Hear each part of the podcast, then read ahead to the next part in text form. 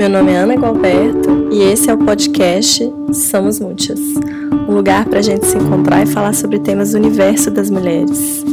Afinal, as mulheres são como as águas, crescem quando se encontram. Oi, gente! Hoje a gente vai falar sobre transtornos alimentares, que é uma, são doenças psiquiátricas. Eu vou falar a descrição da OMS, né? Caracterizadas por alterações graves comporta do comportamento alimentar, que podem afetar tanto o consumo como a absorção dos alimentos. E segundo os dados da OMS, essa doença afeta cerca de 4,7% dos brasileiros, e com os jovens esse número, esse número sobe para 10%. E eu vi que para cada três mulheres são dois homens que sofrem disso. Geralmente eu convido duas pessoas para debater o tema, mas dessa vez eu achei que era muito importante ter o meu lugar de fala, porque eu tenho um transtorno alimentar desde os meus 13 anos e eu demorei para perceber que era um transtorno, que afetava a minha vida e que eu tinha que falar sobre isso. Então, dessa vez, a minha convidada é a Paola Rodrigues. A gente teve, participou de um projeto juntas há um tempo atrás, e aí, quando eu vi ela no Instagram falando sobre isso, eu falei: eu vou chamar ela, porque eu não conheço ninguém que fala abertamente sobre isso de verdade. É, ela é mãe da Helena, consultora freelancer de marketing e, usando as próprias palavras dela, ela resolve problemas e conta histórias. Então, primeiro eu queria que você se apresentasse um pouco e falasse quem é você além do seu diploma. Sim, é, bem, eu sou mãe da Helena, eu tenho uma filha de sete anos, maravilhosa. É, eu engravidei dela bem cedo, então eu falo que a minha maternidade também veio com a minha construção de mulher, porque eu tive que encarar ser profissional, mulher e mãe ao mesmo tempo, com 20 anos de idade, do nada. Hum. E eu sou do interior de São Paulo, sou de Pindamonhangaba, estou em Pindamonhangaba hoje, porque eu estou voltando para minha cidade natal, vim visitar casas. Uhum. E, mas eu moro em São Paulo há seis anos, trabalho com publicidade e marketing, trabalhei em grandes agências, trabalhei para multinacionais e, e foi uma jornada bem complicada. e eu acho que é isso, eu gosto muito de mato, eu gosto de tipo, museu, eu sou uma pessoa muito caseira, e quando eu saio eu gosto de me enfiar no meio do mato e fazer esse rolê. E eu acho que é isso. Legal. Eu também estou descobrindo recentemente esse amor ao, pro mato, sabe? É, é o desespero. É, acho que a pandemia ainda, ainda, deixou isso mais urgente dentro da gente, né?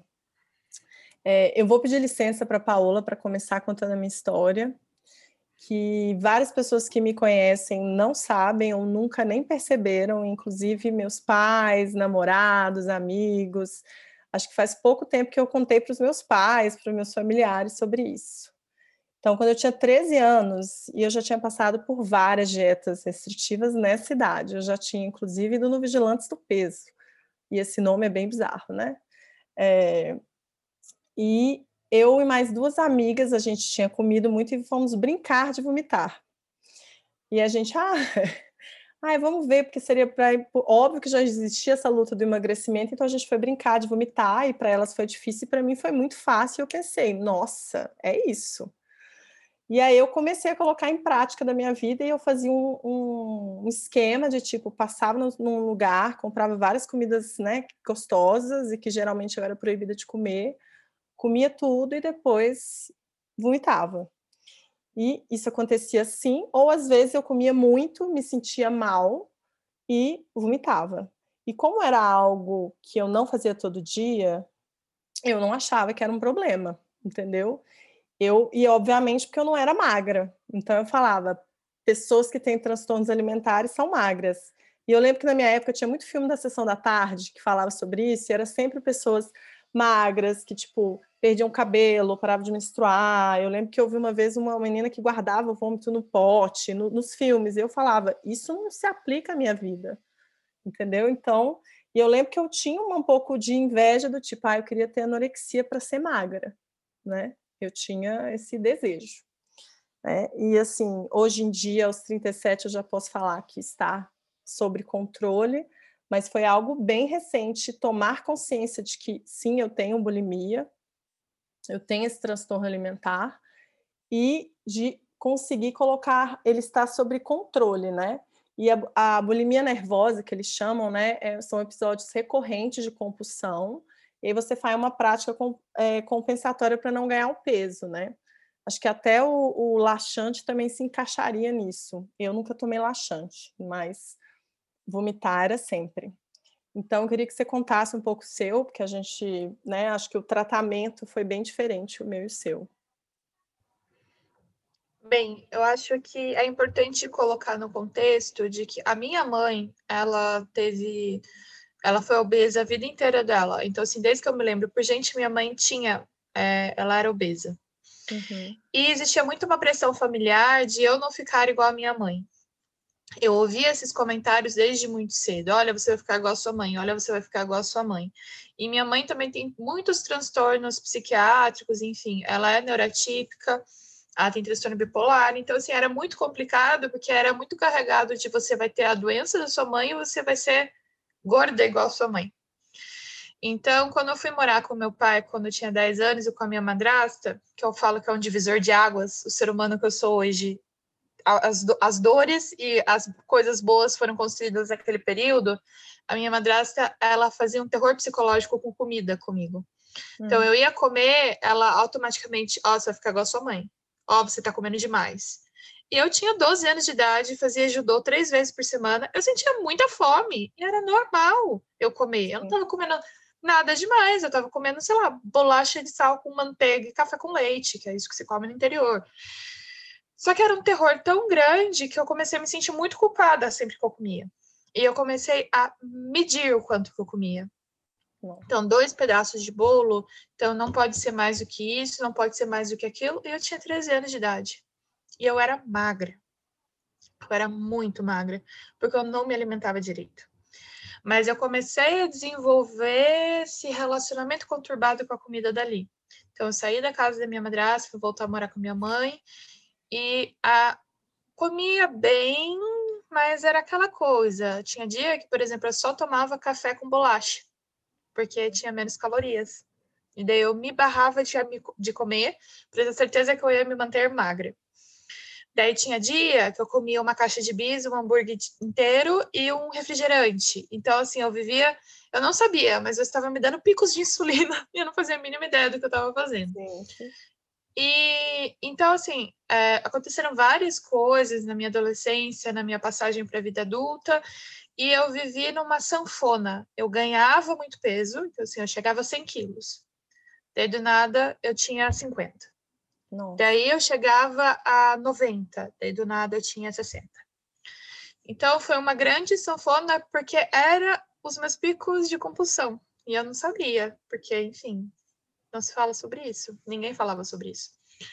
Então a gente vê as pessoas falando do efeito sanfona pode estar atrelado realmente a uma compulsão, porque é isso, tem momentos que você está um pouco mais controlado nisso, tem momentos que não, e assim vai indo. Daí eu engravidei da minha filha com 20 anos, é, nem, assim, não foi planejado, não foi... Mas quando aconteceu, foi muito bem-vindo, assim. Eu, eu, uhum. eu, na minha cabeça, a Helena ia ser uma coisa muito boa. E ela realmente foi uma coisa incrível. Difícil, mas muito incrível. E eu perdi muito peso depois. Eu, eu não ganhei muito peso durante a gestação, daí eu perdi muito peso, só que eu vim para São Paulo.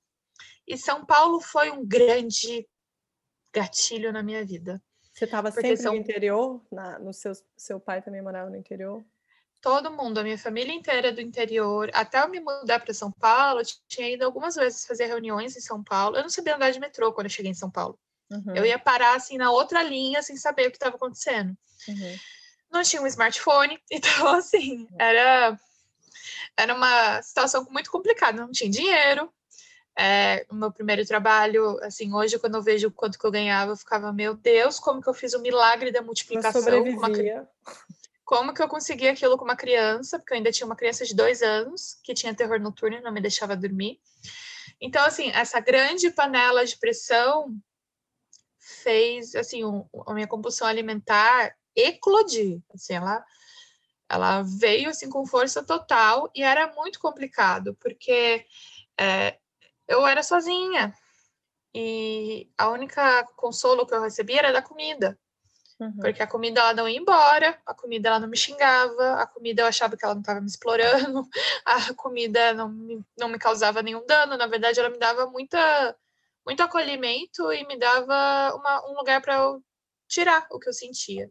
Então eu fui comendo, comendo, comendo, eu fui comendo a minha ansiedade, eu fui comendo a minha tristeza, eu fui comendo os meus problemas. E cinco anos depois eu tinha 50 quilos a mais do que eu devia ter. E, e eu, obviamente, eu tive em 2016 também uma questão muito séria, é, muito séria, e daí que assim foi o estupim. Daí de 2016 a 2019, a 2019 eu cravei 50 quilos a mais. E... O que, que é 50? Eu tenho essa dúvida sempre desse quanto que é o peso a mais, né? Porque a gente tem essa coisa do peso ideal, né? De quanto a gente deveria estar pesando? Aqui foi uma, um número que o médico me deu em cima do meu IMC. De tanto é que hoje, hoje, todos os meus médicos já declararam que eu estou perfeita, assim, de saúde eu estou ok, e eu não estou no meu peso ideal. Eu estou eu 10 quilos acima do meu peso ideal. O que, que Mas é eu estou bem de né? saúde, né? é, entendeu? Eu tenho muita Mas essa foi... discussão do peso ideal, né? Eu, eu, eu, lembro que na época era, você tinha que ter 10 quilos a menos da sua altura. Então eu tinha 1,70m, eu tenho, né? Então eu deveria pesar 60 quilos. Ou esse IMC, né? Que é outra coisa completamente aleatória que não leva em consideração o peso da sua densidade, o peso do seu osso, se você está bem ou não, ou a sua ou qualquer a sua estrutura, né?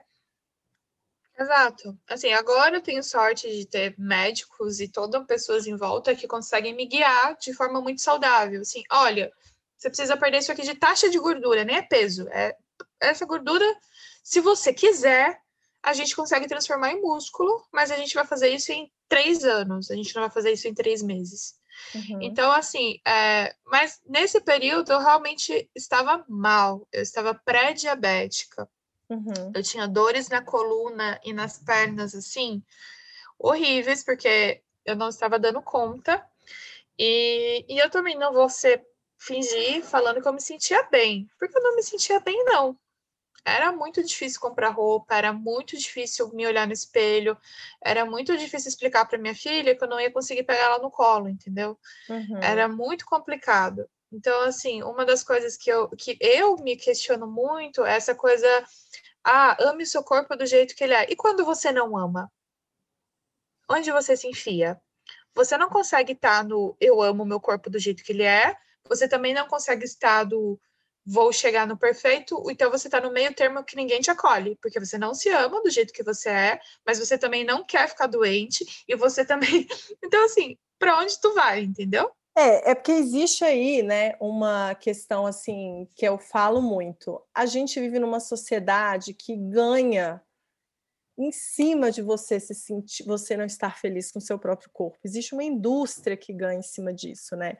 Então, assim, você gostar do seu próprio corpo é muito difícil e é um trabalho assim diário e contínuo. É, é eu, eu acredito que independente do peso que a gente está, é muito difícil. Eu lembro que eu tive fases que eu, sei lá, com meus 25 anos, em que eu estava deprimida. Geralmente, eu tava, quando eu estava deprimida, eu ficava magra. E todo mundo. E, era, e eu estava magra, tipo. E eu não estava satisfeita com o meu corpo. Entendeu? Então eu sinto que é um ciclo complicado e eu quero fazer um outro programa sobre pressão estética, porque eu acho que é outra coisa muito complicada. A gente vive num, num a estatística, que é a última estatística que eu li, eu acho que 92% das mulheres não estão satisfeitas com o próprio corpo. Então nunca é tá bom, entendeu? Muito nunca maluco, tá é, você nunca vai conseguir estar satisfeita, entendeu? E daí também existe aquela coisa, ah, se aceite. Mas, cara, se aceitar é muito difícil. Assim, e vamos lá, a gente mora no Brasil, terapia não é acessível, sabe? Um bom endocrinologista não é acessível, um psiquiatra não é acessível. Então, assim, como, onde que a gente fica, sabe? Então, eu me vi no momento que eu fui procurar ajuda médica porque eu não sabia onde me encaixar. Uhum. Eu não conseguia ser aquela pessoa que eu me olhava no espelho e falava, eu me amo do jeito que eu sou. Não, eu não me amo, minha coluna tá doendo pra caramba. Eu tô dormindo todo dia com analgésico. E daí eu ia fazer exercício físico, eu não conseguia fazer. Então, assim, e, e, outra coisa, eu trabalhava das 8 às 8. Não dava tempo, eu sou mãe. Então, assim, como uhum. é que uhum. eu ia. É, então, é, tem toda uma logística, uma coisa que às vezes a gente não pensa, mas ela é real. Chegava o fim da noite, eu estava arrasada, eu estava morta. Eu não ia para academia. É, claro. Então, assim, o, o, que, o que eu fui fazer? Eu fui procurar ajuda médica. Eu dei sorte. É sorte quando né? você percebeu que isso, tipo, mas você já tinha identificado que era um, um transtorno alimentar? Não. Ou você achava não. que era. Na minha cabeça, assim, ok, estou obesa, talvez esteja, esteja chego no, no status de obesidade mórbida, que daí é, vira entra numa outra seara, mas eu não sabia, porque, enfim, não, não, sou, não sou uma profissional de saúde. E eu falei, eu tô sentindo mal, tô sentindo dor, tô mal, eu não quero, eu não quero, assim, eu tava com 25 anos, então eu fiquei é. assim, a minha filha precisa ser criada. então, o que que eu vou fazer? Mas, assim, eu já estava também numa condição financeira mais confortável. Então, eu consegui, assim, separar um valor para conseguir investir na minha saúde. É importante também falar sobre isso, porque eu tentei no SUS. É impossível. É... Eu defendo o SUS, tá? SUS, mas assim, é muito difícil, porque o nosso SUS, que devia ser tratado como uma pérola, é sucateado. Sim. você se vê numa situação que não dá para você, às vezes, contar. E isso é considerado muito como se fosse secundário, né? Tipo, é, eu, eu falo isso, né? Tipo, eu mesmo não tendo vivido nessa situação, não, não fui nem no SUS, eu sempre tive plano de saúde. Os médicos do plano de saúde, eu fui em inúmeros endócrinos, inúmeros nutricionistas, nenhum nunca tentou para isso, ninguém nunca, sabe, falou: olha, será que é isso? Ginecologista, então, tipo, ainda tem isso. A pessoa tem que ser especialista para entender isso, né? Pra, pra, é o outro tipo de tratamento, porque esses médicos muitas vezes agravam o problema, que foi o que aconteceu comigo. Exato, assim, eu já ouvi de, de, de médico que eu, precisa fazer, que eu precisava fazer dieta. E assim, dieta é o gatilho perfeito para quem tem compulsão alimentar para entrar numa crise e não sair nunca mais. Exatamente. É assim, é a pior coisa é você restringir a alimentação. Você não faz isso com quem tem compulsão. Então, você ah, faz. É, como que é aquela que tira o carboidrato? Low carb. Dieta, é. Vamos fazer low carb. Não, low carb ainda tem, né? Tem, eu já fiz uma dieta que era só de proteína. E eu a da fiz... sopa? A da não, sopa eu quero morrer. Não, eu, tinha, eu fiz uma dieta uma vez que eu não sei se você já fez, porque todo mundo, algum momento, eu não sei se era uma coisa de Belo Horizonte, mas era um dia só presunto e vagem, um dia, é, era muito maluco. Um dia era tipo iogurte e banana, e a sopa era liberada, e era uma sopa com que tinha um nabo, que eu lembro até hoje do cheiro. Quando começava a esquentar essa sopa, eu ficava, tipo, já me dava ânsia de vômito, entendeu? Era uma a dieta e era e era vendida, não era vendida, era aquela coisa que que passava, que era ah, da UFMG, a dieta da, da, da sopa.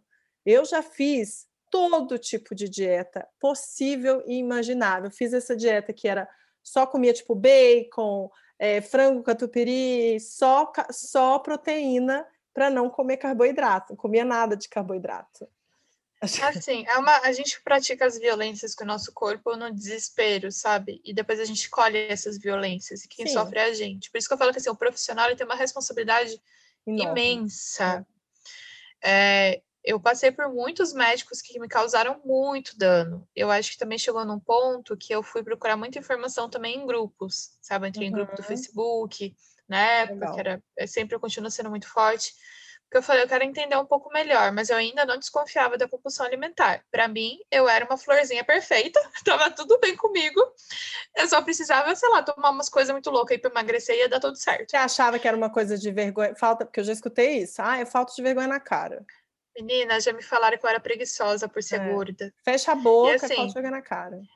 Eu tava exausta de tanto trabalhar, de tanto cuidar das coisas, de tanto correr atrás e me chamavam de preguiçosa. É. Sério. Sim. Então, assim, era, é muito duro. Eu já ouvi, quando eu me separei do pai da Helena, a frase que eu ouvi foi: se você se cuidar mais, ele volta. Uhum. Eu, eu gosto de pensar: quem disse que eu queria que ele voltasse, caramba? então, assim. E quando é você é tá deprimida, porém magra, e as pessoas falam assim. Uma vez eu escutei isso no, no elevador, eu nunca esqueci. Tinha uma, uma menina encontrou a outra e falou: Nossa, mas você tá linda, tá magre, tá magérrima. E ela falou: Ah, eu fiquei muito doente. Ela, mas você tá linda. Pensei, mano, ela tá doente. Como é que a gente pode celebrar isso só porque ela tá magra, entendeu? É que a gente celebra a magreza, não a é, saúde. Exatamente. A gente não pode cair na loucura de achar que a gente, por exemplo, eu quando eu vejo essa essa onda que também a gente está entrando muito da vida saudável, muito saudável, a gente não continua não celebrando a saúde, a gente Sim. continua celebrando um estilo de vida, e um estilo de vida nem sempre é saudável. Uhum. Porque são vários né? nem acessível e tem fatores socioeconômicos, fatores psicológicos, enfim, tem todos outros fatores, entendeu? Então, daí eu fui procurar uma endocrinologista, porque eu também tenho é, hipotiroidismo. Uhum. E assim, de família eu tenho sérios problemas de tireoide. Meu pai teve câncer, enfim. E daí eu fui procurar para. Pensei, vamos ver a tireoide, ela me ajuda. E eu achei assim uma doutora num acidente é, maravilhosa que ela me acompanha há quase quatro anos. E eu lembro que eu sentei assim, ela começou a me fazer umas perguntas muito estranhas, assim. Ok, mas como você se sente quando você come?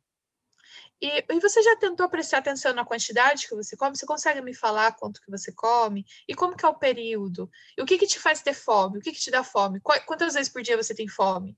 Ela começou a fazer umas perguntas que eu fiquei assim... Eu fui respondendo e à medida que eu ia respondendo, eu ia vendo que tinha um sério problema. Uhum. Quando a gente chegou... Quando eu cheguei para ela e falei, eu como uma pizza inteira e eu ainda sinto fome, ela olhou assim para mim e falou, Paulo, eu acho que você não sente fome eu acho que você não sente fome grande parte do dia. Eu acho que você tem compulsão alimentar. Só que ela que não é podia TCA, fechar. Que é TCA? Eles, eles falam que é o transtorno de compulsão alimentar, né? Exato. E, e foi muito doido, porque até eu sentar na frente dela, eu não tinha. Quando você está comendo, você não percebe que você está comendo muito. Então, uhum. eu terminava de comer a pizza inteira e na minha cabeça foi: ah, hoje eu tive mais fome que o normal oito pedaços de pizza, uhum. meio litro de refrigerante. E na minha cabeça ainda era uma coisa normal. E assim, o meu marido, ele tentava conversar comigo muito delicadamente. Ele nunca falou absolutamente nada. Ele nunca sugeriu que eu devia emagrecer. Ele nunca. Ele só se preocupava muito Parabéns com a minha saúde.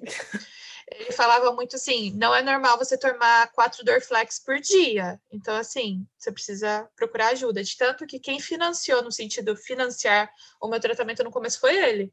Uhum. Ele fez tudo. Ele, tudo que eu corri atrás, ele falava, ok, manda para mim, ok, eu ajudo, ok, a gente vai fazer. Chegou no ponto que eu estava com endócrino, psiquiatra, psicólogo, ao mesmo tempo, de forma intensa, que gerava um gasto absurdo dele ali. Tudo particular. Nós vamos, tudo particular. Nós vamos conseguir. E foi. E depois eu comecei a prestar atenção na minha alimentação, a gente fechou, que eu realmente tinha. Esse, tinha compulsão alimentar e, e o buraco é muito mais embaixo. E a minha endocrinologista falou: quem trata isso não sou eu. Quem trata isso é um psiquiatra e uma psicóloga. Você vai precisar fazer terapia. E eu já estava fazendo terapia, mas eu tinha vergonha de falar para minha terapeuta a quantidade que eu comia. Uhum. Porque mesmo quando você faz terapia, vamos lá, quem nunca escondeu nada do terapeuta? Por vergonha, é uma barreira. Sim. Sou... A minha, mãe, a minha mãe fala isso, ela, mas você conta tudo pro seu terapeuta? Eu falei, conto, né? Tipo, o ideal é esse, né? Mas para chegar nesse ponto. Conta. É. Então, assim, eu percebia que eu falava de tudo, mas eu não falava da comida para ela. A comida não era uma pauta. E daí a comida virou o centro da pauta. Uhum. E ela era especial, ela conhecia, ela era especialista, eu tenho essa dúvida, assim. Ela não era uma especialista, ela era uma especialista em transtornos de humor, uhum. é, que também era uma questão para mim, mas ela, é, ela fazia uma linha que ajuda muito, que é a TCC, Uhum. Que é você perceber as coisas que você está vivendo e criar é, ferramentas para você lidar ou, ou você entender melhor. o que era exatamente. Do... Como é que é? É de, de comportamental, né? É, comportamental. Eu não sei exatamente a. a é, o que também quer dizer. Não sei. Eu sei sigla. que tem uma que é comportamental, que é de que. É essa. É essa. E, e eu comecei a anotar quando era fome, quando não era fome. E daí, quando você começa a notar, minha filha, Aí você vê que é, isso é ansiedade, isso é. E sabe o que é mais doido? Você começa a tratar, você começa a tratar e as coisas começam a funcionar sem você perceber. Uhum. Eu nunca vou esquecer o dia que eu entrei assim, na sala dela, assim, muito doida, tava cansada, tipo, outras coisas na cabeça. Na verdade, eu queria xingar minha chefe naquela terapia. Uhum. E daí, do nada, ela pergunta, ah, e, e, como que tá a alimentação? Eu fui assim, ah, eu... Nossa, eu acho que faz uns cinco dias que eu não tenho uma crise, que eu não... Nada. Daí ela olhou assim pra mim, viu? Você tá passando por estresse no trabalho, sua chefe tá muito doida, você tá com todas as questões e você não teve nenhuma crise, você está comendo normal. Daí que entende, você tá tão no automático que e o ideal é que você também não fique prestando atenção. Porque uhum. daí você vai começar a contar caloria, daí você vai começar a contar alimento, daí você entra numa pira em outro nível. Daí não é só, só não é mais vou comer a pizza inteira, é eu quero descobrir quantas calorias tem um pedaço de pizza. Daí você tem que tomar cuidado, porque para você partir de um oposto para outro, a partir do momento que você tem a compulsão, é fortíssimo. É, eu não posso beber muito. Eu tenho plena consciência disso. O álcool que eu tomo é quando eu percebo que eu estou tomando muitas tacinhas por semana, eu já corto, porque para eu entrar num fluxo de tirar a compulsão alimentar e virar uma compulsão por álcool, ou virar uma compulsão por compra, ou virar uma compulsão por, sei lá, qualquer outra coisa, é um estalar de dedos, eu nem percebo. Até você falar, ah, você é mais fraca por isso? Não, caraca, olha a quantidade de coisa que eu fiz. Acho que eu lidei com uma. Né? As coisas tão de pratinho que você tem que rodar, né? É o contrário. Tanto então, assim. Controlar. E, e, se a pessoa, assim, eu falo, se todo mundo tivesse direito a fazer terapia, a gente ia perceber que tem muitas coisas que a gente tem desbalanceado e que às vezes a gente até acha que é bonito. Então, quando eu vejo uma pessoa que trabalha das 7 às 10 da noite e posta foto de nossa, bonito, tô... né? eu, eu automaticamente penso, então, meu filho, isso é sua pizza. É, de tudo, né? Eu vejo gente que bebe demais e eu penso, cara, isso não está normal. Acho que todo excesso é uma forma de compulsão, né? Todo excesso a gente tem, tem algum sinal vermelho. A gente estava conversando sobre isso, que eu sinto que a minha compulsão de comida está um pouco sob controle, né? Mas que eu tô, que eu tô transferindo a compulsão para outras coisas, assim, que eu, tipo, eu tô muito viciada no meu celular, na pandemia o negócio estourou, assim, de ficar o tempo inteiro pegando e que eu tenho que fazer comportamentos. Eu pensei, cara, eu preciso fazer comportamento, eu preciso começar a criar é, é, técnicas, assim como eu comecei a, a, criar com a bulimia, assim, para deixar isso sob controle. Então, vou ter que precisar criar é, outros mecanismos para isso, porque é uma a compulsão está passando para outra esfera, né? Não é tão Exato. simples. Mas, mas assim, e é muito solitário, porque você passa por isso sem poder falar com ninguém. Porque o que, que vão pensar de você se você contar que você come até passar mal? O que, que vão pensar vomita. de você?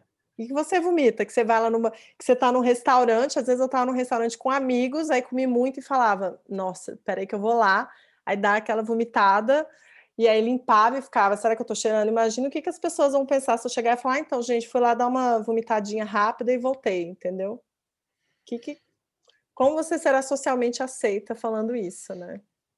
É muito difícil, ainda mais para gente que mulheres que lutam para conseguir credibilidade, apesar da gente estudar para caramba, a gente trabalhar para caramba, a gente ralar para caramba, e já tem gente querendo dar aulinha para gente daquilo que a gente sabe. Imagina se descobrir que você tem alguma coisa assim de gênero. E assim, de todas as pessoas que eu conheço, melhor, que eu me aprofundei em conhecer, que são amigas, nenhuma não tem uma questão ou com o alimento, ou com a imagem, ou com a maternidade. Calma, nenhuma. é que elas não te contam, né? Não, todas elas têm problemas. Ah, tá. Todas têm algum problema, né? Nenhuma salva. Todas nós. Ah, ou tem questão com comida, ou tem questão com a imagem, ou tem questão com a maternidade, entendeu? A gente não escapa. Sim. É, então, a questão é... é a gente começar a falar mais sobre isso, que é uma coisa que eu sinto recente de começar a falar. Tipo, eu tenho uma amiga que a gente começa a falar muito sobre essa questão de pressão estética e que ela fala comigo, só você fala isso comigo, tipo, mas nenhuma amiga fala, entendeu? E aí eu começar a bater nessa, nessa tecla. Eu achei engraçado, é, não engraçado, né? Triste, mas essa coisa que você estava falando da sua mãe, que eu não falei porque eu fiquei, tipo, querendo preservar, mas o meu começou totalmente pela minha mãe e é o histórico, né? Que ela também passou por isso com a mãe. Eu já falei isso para ela, porque às vezes ela fala, ai, desculpa, mas assim, ela também passou isso com a, com a, a mãe dela, era uma coisa socialmente aceita. E a minha mãe, naquela época, cara, a minha mãe já tomou água oxigenada. Você imagina, isso foi na década, sei lá, de 60, 70. Ela tomou água oxigenada, ela tomava uma água de plantas de algas, eles davam uma água, falava que emagrecia. Ela, eu lembro disso na minha adolescência, que ela pedia de aniversário, Natal, Xenical, não sei se vocês lembram desse remédio, que tipo, parece que saía placas de gordura quando você tomava ele. E tipo assim, e ela me levava no, no Vigilantes, aí a gente fazia, ela, ela eu lembro que eu ia para casa do meu avô, tinha muito doce, ela corta o doce, ela controlava porque ela não queria que eu sofresse o que ela sofreu, tanto eu quanto a minha irmã entendeu? Então, tipo assim, de uma forma, ela, eu tenho uma plena consciência e um entendimento de que ela sofria isso e por causa disso ela passou isso para mim e na cabeça dela ela estava me protegendo do sofrimento que ela passou.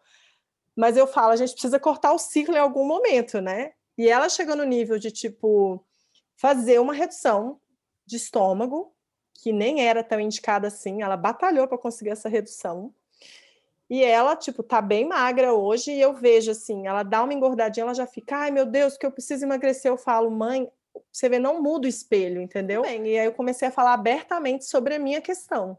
E para mim, o que, que começou a me ajudar? Eu falo que desde de, de virar feminista, e eu falei, cara, uma das coisas que é tipo assim, é político você gostar de você. Então, tipo assim, eu vou fazer todo o esforço possível e eram coisas bobas, assim, eu não me olhava no espelho sem roupa. Eu morria de medo de me olhar no espelho sem roupa.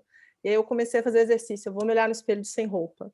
Eu vou começar, tipo, a, a olhar e começar a gostar. Vou mudar meu Instagram, de parar de ver pessoas, só pessoas magras, magras, magras, e começar a ver gente normal. E começar a mudar, porque o nosso olhar fica treinado para aquilo, né? é muito treinado. E eu não, faz, deve fazer dois anos que eu não me peso. Eu me pesava todos os dias e eu não faço dieta mais, porque é um dos maiores gatilhos para compulsão alimentar é a dieta. Então, tipo, se eu tome, se eu vou me restringir de alguma coisa, é babado, é certo que vai dar algum tipo de gatilho, sabe? E é engraçado você falar isso de, de que tipo, você gostar de você é o, é o começo de tudo, porque também foi assim para mim, né? Uhum. E, e, e, como você deixa de ser aceita também quando você pega essa postura. Então, no, em 2019, que foi quando eu já estava, assim, fazendo tratamento há dois, três anos, com todos os meus médicos, tinha perdido 10 quilos. Você falava tipo... abertamente sobre isso? Nossa! Só para você ter uma ideia, no dia que eu fui ser contratada por uma, por uma antiga chefe, eu virei para ela e falei: Olha, estou no meio de um tratamento contra a obesidade, vou precisar ir em médicos. Uhum. Tenha ciência. Obviamente não serviu para nada, mas eu deixei ciente. Mas a parte engraçada é que eles zoavam muito gordo, né? Todo mundo adora, né? Eu não sei porque a pessoa acha que a gente é um livro cômico ambulante. E, e eu lembro que a gente estava numa um parabéns na empresa uma empresa estruturada, tá? Multinacional. Uhum. E eu não sei o que, que eu tava comendo meu bolo, tinha alguém comendo meu bolo, uma moça magra que estava do meu lado, e algum, alguma pessoa de um cargo maior fez aquela piada: ah, para de comer esse bolo que você vai engordar. Eu lembro que eu estava do lado, eu levantei e falei assim: deixa a garota comer o bolo em paz. Por que, que você não cuida da sua vida? Um mês depois eu estava numa sala levando feedback por isso. Porque eu não podia fazer esse tipo de coisa, porque eu tinha que ser compreensiva. As pessoas têm que ter um ambiente livre para fazer as piadas que elas querem. Então, se Ele não levou esse feedback, né? Ele não, não levou. Não, jamais. Então, se a chefe do RH faz piada com estupro, não sou eu que tenho que ficar ofendida. Eu tenho que entender. A chefe do RH pode fazer piada com estupro. Assim, eu saí desse emprego relativamente rápido uhum. e eu uhum. fiquei muito feliz. Então, assim, mas em compensação, os outros lugares que eu tenho caminhado, o fato de eu ter isso é um diferencial, no sentido de a gente sabe que ela não vai fazer merda. Uhum. que não vai sair coisa horrível na mídia e depois a gente vai ter que lidar com uma crise. Então, eu achei assim, muito então... corajoso você postar no, quando você postou no seu Instagram, eu falei, gente, acho que é a primeira vez que eu vejo alguém falando assim, tipo, do meu ciclo. E eu achei muito corajoso você ter colocado assim, sabe? Foi uma das razões que eu falei, eu vou falar, eu vou chamar ela para conversar. Queria como eu você se sentiu? Abertamente. É. E eu falo abertamente para qualquer pessoa que falar comigo. Ah, sobre você ter uma ideia, eu tive no final do ano passado uma reunião com um CEO de uma empresa muito grande e no final da conversa a gente estava falando sobre transtorno alimentar. Porque ele sabe que eu fiz bariátrica, porque eu também falo sobre isso, eu falo sobre isso abertamente. E ele começou a tirar um monte de dúvida comigo, eu comecei a conversar com ele. Daí a gente chegou no ponto de que ele falou: Nossa, realmente, eu, eu já pensei em vomitar, mas eu nunca fiz. Eu falei para ele: Ah, que bom, você não chegou até esse ponto, mas procura ajuda, não sei o quê. Então, assim, é, pode dar ruim? Pode. As pessoas uhum. são muito preconceituosas, são muito fechadas e elas gostam de ter um ambiente onde elas possam causar bullying no ser humano, onde elas possam ser machistas, gordofóbicas, mas eu gosto de pensar que também existe espaço para coisa diferente. Uhum. Eu acho que quanto mais a gente começar a falar sobre isso, cara, uma das coisas que começou a me levantar, é, que eu comecei a perceber mais, porque eu tive esse processo, né, de entender, não, isso é bulimia, mesmo você fazendo poucas vezes e você não sendo magra, isso é bulimia, isso é um transtorno alimentar, e aí eu comecei a falar isso e algumas pessoas ficavam meio assustadas e não, e não achavam que era verdade, foi realmente começar a procurar informações, assim. Então, tipo, hoje em dia eu sigo um monte de nutricionista que é especializado em transtorno e que fala mais abertamente sobre isso, e eu, tipo, falo, nossa, que me dá vários insights, então, tipo, eu falo que isso é um pouco a forma gratuita da gente conseguir começar a ter mais informação, sabe? E era uma das razões que eu falei, eu quero muito falar sobre isso, porque eu ainda acho que esse é um dos maiores tabus, assim, quando você começa a falar sobre esse assunto, as pessoas ficam muito na defensiva do tipo, defendendo a sua dieta, defendendo a coisa do seu bem. Não, mas eu me sinto bem fazendo isso, eu faço esse tipo de coisa restritiva porque eu me sinto bem, entendeu? Então, eu acho assim, da importância. E quando eu comecei a pesquisar, eu vi que tem vários tipos de transtorno alimentar que eu nem sabia que conhecia, né?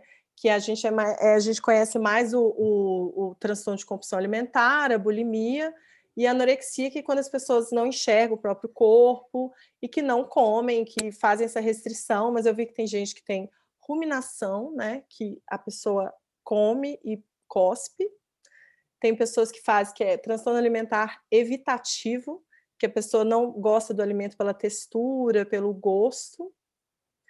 Tem a purgação, que também é pelo, pelo laxante, é, medicamento, só que a pessoa não come, né? Essa é a diferença da bulimia, eu comia. E tem as pessoas que têm de comer noturno, que come de noite. E eu já ouvi falar que também tem as pessoas, até tem uma nova que é as pessoas que se ficam neuróticas com todo o nutriente que ingere, né?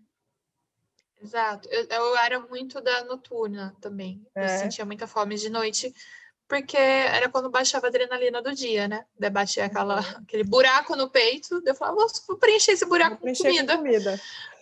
Vai dar certo. Você tomou e... medicamento? Tomei medicamento de acompanhamento psiquiátrico, alguns. E também tomei alguns medicamentos na tentativa de me dar suporte ao emagrecimento. No meu caso, eu só pude começar com esse suporte quando eu estava fazendo exercício físico, é, acompanhamento com nutricionista, senão minha médica não ia me passar nada. Ou você começa o processo, ou você não começa. E você uhum. não vai ter nem eu aqui. Então, assim, eu, eu comecei esse processo, eu tomei alguns medicamentos, alguns me fizeram muito mal. Uhum. Um deles me deixou sem memória, nossa. Eu quase perdi um dos meus empregos porque eu não lembrava o que eu tinha que fazer. Eu esqueci da minha profissão, eu não sabia executar. Nossa, cara. E foi bem difícil, foi uma foi a pior época. 2018 para mim foi um ano muito difícil. Uhum. E mas assim, depois de, de, de um tempo desse acompanhamento, eu entrei em processo de recomendação à bariátrica. Mas se alguém me falasse em bariátrica, eu matava. Porque eu amo comer. Assim, vamos falar sobre comida. Eu gosto Sim. de ir em restaurantes, eu gosto de ceviche, eu gosto de, tipo, sabe, comer comidas diferentes, umas coisas que eu todo mundo cozinhar virou. também, né? Que eu já vi que você Eu amo cozinhar. Eu também. Então, na minha cabeça, fazer a bariátrica ia ser tirar o meu prazer pela comida. E eu queria não ter problemas com a comida, mas eu não queria também tirar a relação que todo mundo tem com a comida. É cultural, sabe? As pessoas se reúnem em volta da mesa. Sim. E, mas ele, aos poucos eu fui desconstruindo essa imagem, porque No caso, você, eu não recomendo, porque eu não sou médica, mas pessoalmente eu também não recomendo que nenhum ser humano faça bariátrica. Uhum. Existem várias formas de você lidar, você estresse todas. Eu estressei, eu fiz de tudo. Por dois anos, eu fiz de tudo que você imaginar. Até que chegou num ponto que eu falei, ok, eu não consigo mais, eu estou, isso está me fazendo mal, eu preciso sair de onde eu estou. E daí eu fiz a bariátrica em fevereiro do ano passado, faz um ano. E, e para mim, na minha cabeça, ia ser um inferno tão grande, assim, eu ia não, você não tem ideia. Eu fui assim para bariátrica, igual você vai para o seu velório, assim, eu fui muito mal. Uhum. E daí, para mim, foi super tranquilo. Eu passei. Foda, viu? Não, eu passei extremamente bem. Eu amo sopa, então a dieta para mim foi assim. Foi o que eu mais gosto de comer. Eu lembro que a minha mãe chorou no dia que ela podia comer um biscoito de polvilha. Ela, ai meu Deus, eu lembro dela chorando. É, não, mas é muito difícil, porque você fica sem a mastigação por um tempo, né? E a gente está acostumado a mastigar. Mas assim, como eu estava em terapia há muitos anos, em acompanhamento há muitos anos, eu fui muito preparada. Eu sei que algumas pessoas fazem bariátrica e passam no psicólogo duas sessões antes da cirurgia. A minha mãe, o tratamento não existe não um tratamento para isso, né? Foi tipo assim, daí eu acredito e alguns médicos também acreditam que é para dar ruim. Não tem como dar bom numa situação dessa. Então eu fiz uhum. muitos anos de terapia, eu, eu estressei mesmo, eu fiz tudo que dava para fazer. Então, quando eu aceitei, meus médicos falaram: eu tinha tão boa recomendação que entre eu topar e eu estar na mesa de cirurgia foi menos de um mês. Uhum. Porque eu já tinha todos os laudos, eu tinha anos de, de acompanhamento. Então, assim, para mim foi muito tranquilo. Hoje eu falo que foi a melhor coisa que eu fiz, sim, porque hoje eu, eu consigo subir uma montanha sem morrer de dor. Uhum. E eu uhum. quero subir montanhas. Eu quero virar Assim, o meu plano é fazer um Monte Roraima. Então, assim, eu resolvi que eu vou subir o Monte Roraima. Então, assim, para mim, é... e a minha relação com a comida continua a mesma. Eu como tudo. Eu ah, como é? tudo. Eu como é, teve um período a minha, a minha mãe não conseguia comer, tipo, ela realmente ia comer muito pouco e ela vivia passando mal. Mas hoje em dia ela já voltou um pouco, assim, já tá conseguindo comer mais não, coisas. Eu como pouco, obviamente, não existe espaço, mas eu como de tudo, só que eu como pouco. Então, ao invés de eu comer. Você não é... faz dieta mais, né? Não, não. Invés de eu comer um prato de macarrão, eu vou comer, infelizmente, duas colheradas de macarrão. Mas uhum. ainda vou comer, entendeu? Vai ser aquele sabor, vai ser aquela experiência ainda. E eu como bem melhor, porque eu sei que eu preciso colocar coisas específicas para dentro do meu corpo, devido à minha condição, uhum. e também porque eu me propus ter uma alimentação mais natural e saudável. Daí eu, eu virei a Bela Gil, eu comecei a cozinhar muito, mas foi exatamente pelo prazer, assim, de querer fazer, de me sentir bem. Você é, muda é, mas, a relação, mas... né, quando você começa a cozinhar, porque você vê tudo que você vai colocar para dentro, é muito, me ajudou muito também. Exato. E, mas assim, às vezes algumas pessoas me procuram. Ai, Paulo, você acha que seria bom fazer? Não, eu não acho que seria bom você fazer. Primeiro que eu não sou médico, quem tem que achar é o seu médico não sou eu. E outra que eu acho que existem várias opções e também existe a opção de estou assim, tá tudo bem. É, existe assim. a questão de que a estrutura física, a pessoa estando assim, ela está saudável, ela está bem, está tudo certo. Exato. Eu acho que é esse desmistificação que eu, eu, na feminicidade, o primeiro que eu fiz, a gente falou sobre gordofobia e eu tive uma conversa com duas mulheres maravilhosas, ativistas super e que falam muito sobre gordofobia e, e assim, abriu minha cabeça no nível elas falando, olha, eu tenho que andar com o meu exame médico para mostrar para as pessoas, eu estou ótima de saúde, para de mandar eu emagrecer. Então, eu acho que tem tudo isso, né? Eu gostaria que a gente finalizasse, te agradecer, queria saber se você tem algum conselho, alguma coisa que você quer finalizar para alguém que escutou a gente e se identificou em alguma esfera. Se tem algumas palavras finais para falar. Eu acho que é procurar ajuda é, qualificada, específica para isso. A gente sabe que às vezes você vai achar um nutricionista que vai atrapalhar mais do que ajudar. Sim. A mesma coisa o endócrino, alguma coisa, mas continue buscando e bus busque conhecimento mais do que tudo. É, e não busque. Agora é bizarro, não busque emagrecer. Você pode Sim. ser saudável e não ser magra. o ponto aqui não é emagrecer, é busque não ter viver aquele transtorno, porque aquele transtorno não é você. Você é mais do que o seu transtorno. Então, assim, não tem a ver com peso, é, tem a ver com a sua saúde. E se você decidir que, ok, não quer, busque ser saudável antes de qualquer coisa, sabe? É, e ser saudável às vezes exige mudanças na sua vida. Eu tive que sair de empregos abusivos, eu tive que sair de uma rotina absurda para eu conseguir ter tempo para me olhar. E eu sei que isso é um baita de um privilégio, mas como é que a gente faz para construir isso de forma coletiva e, e luta pelos direitos uma das outras, né? Sim. Então, luta pela CLT e o SUS. Sim, com certeza.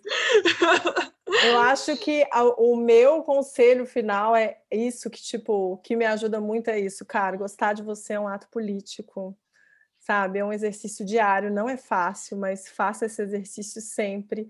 Elimine essas coisas tóxicas da sua vida Tipo, faz uma limpa no seu Instagram, na sua rede social e nas pessoas e bota os seus parentes no seu lugar. Você sabe que os meus parentes hoje em dia não antes ficavam, né, perguntando de emagrecimento, de não sei o que. Ninguém fala mais nada e a minha irmã fala: "Eles têm medo de você". Eu falo: "Ótimo. Continuem tendo medo. Ninguém tem nada a ver com isso, sabe?" E nas minhas pesquisas, assim, além desses, desses é, nutricionistas que, que conversam de maneira bacana, nem sempre eles são acessíveis, para ser bem sincero, eu, te, eu, cheguei a procurar, eles não são preços acessíveis, mas eles podem recomendar, e eu achei um, um, em São Paulo tem um programa de transtorno alimentares, que é do Hospital das Clínicas, que chama Ambulim, que tipo tem, você preenche, se coloca numa, tem grupo de, eles prestam todo esse auxílio para as pessoas com transtorno, com grupo, com atendimento, de forma gratuita, assim, então vai atrás de alguma coisa para te ajudar.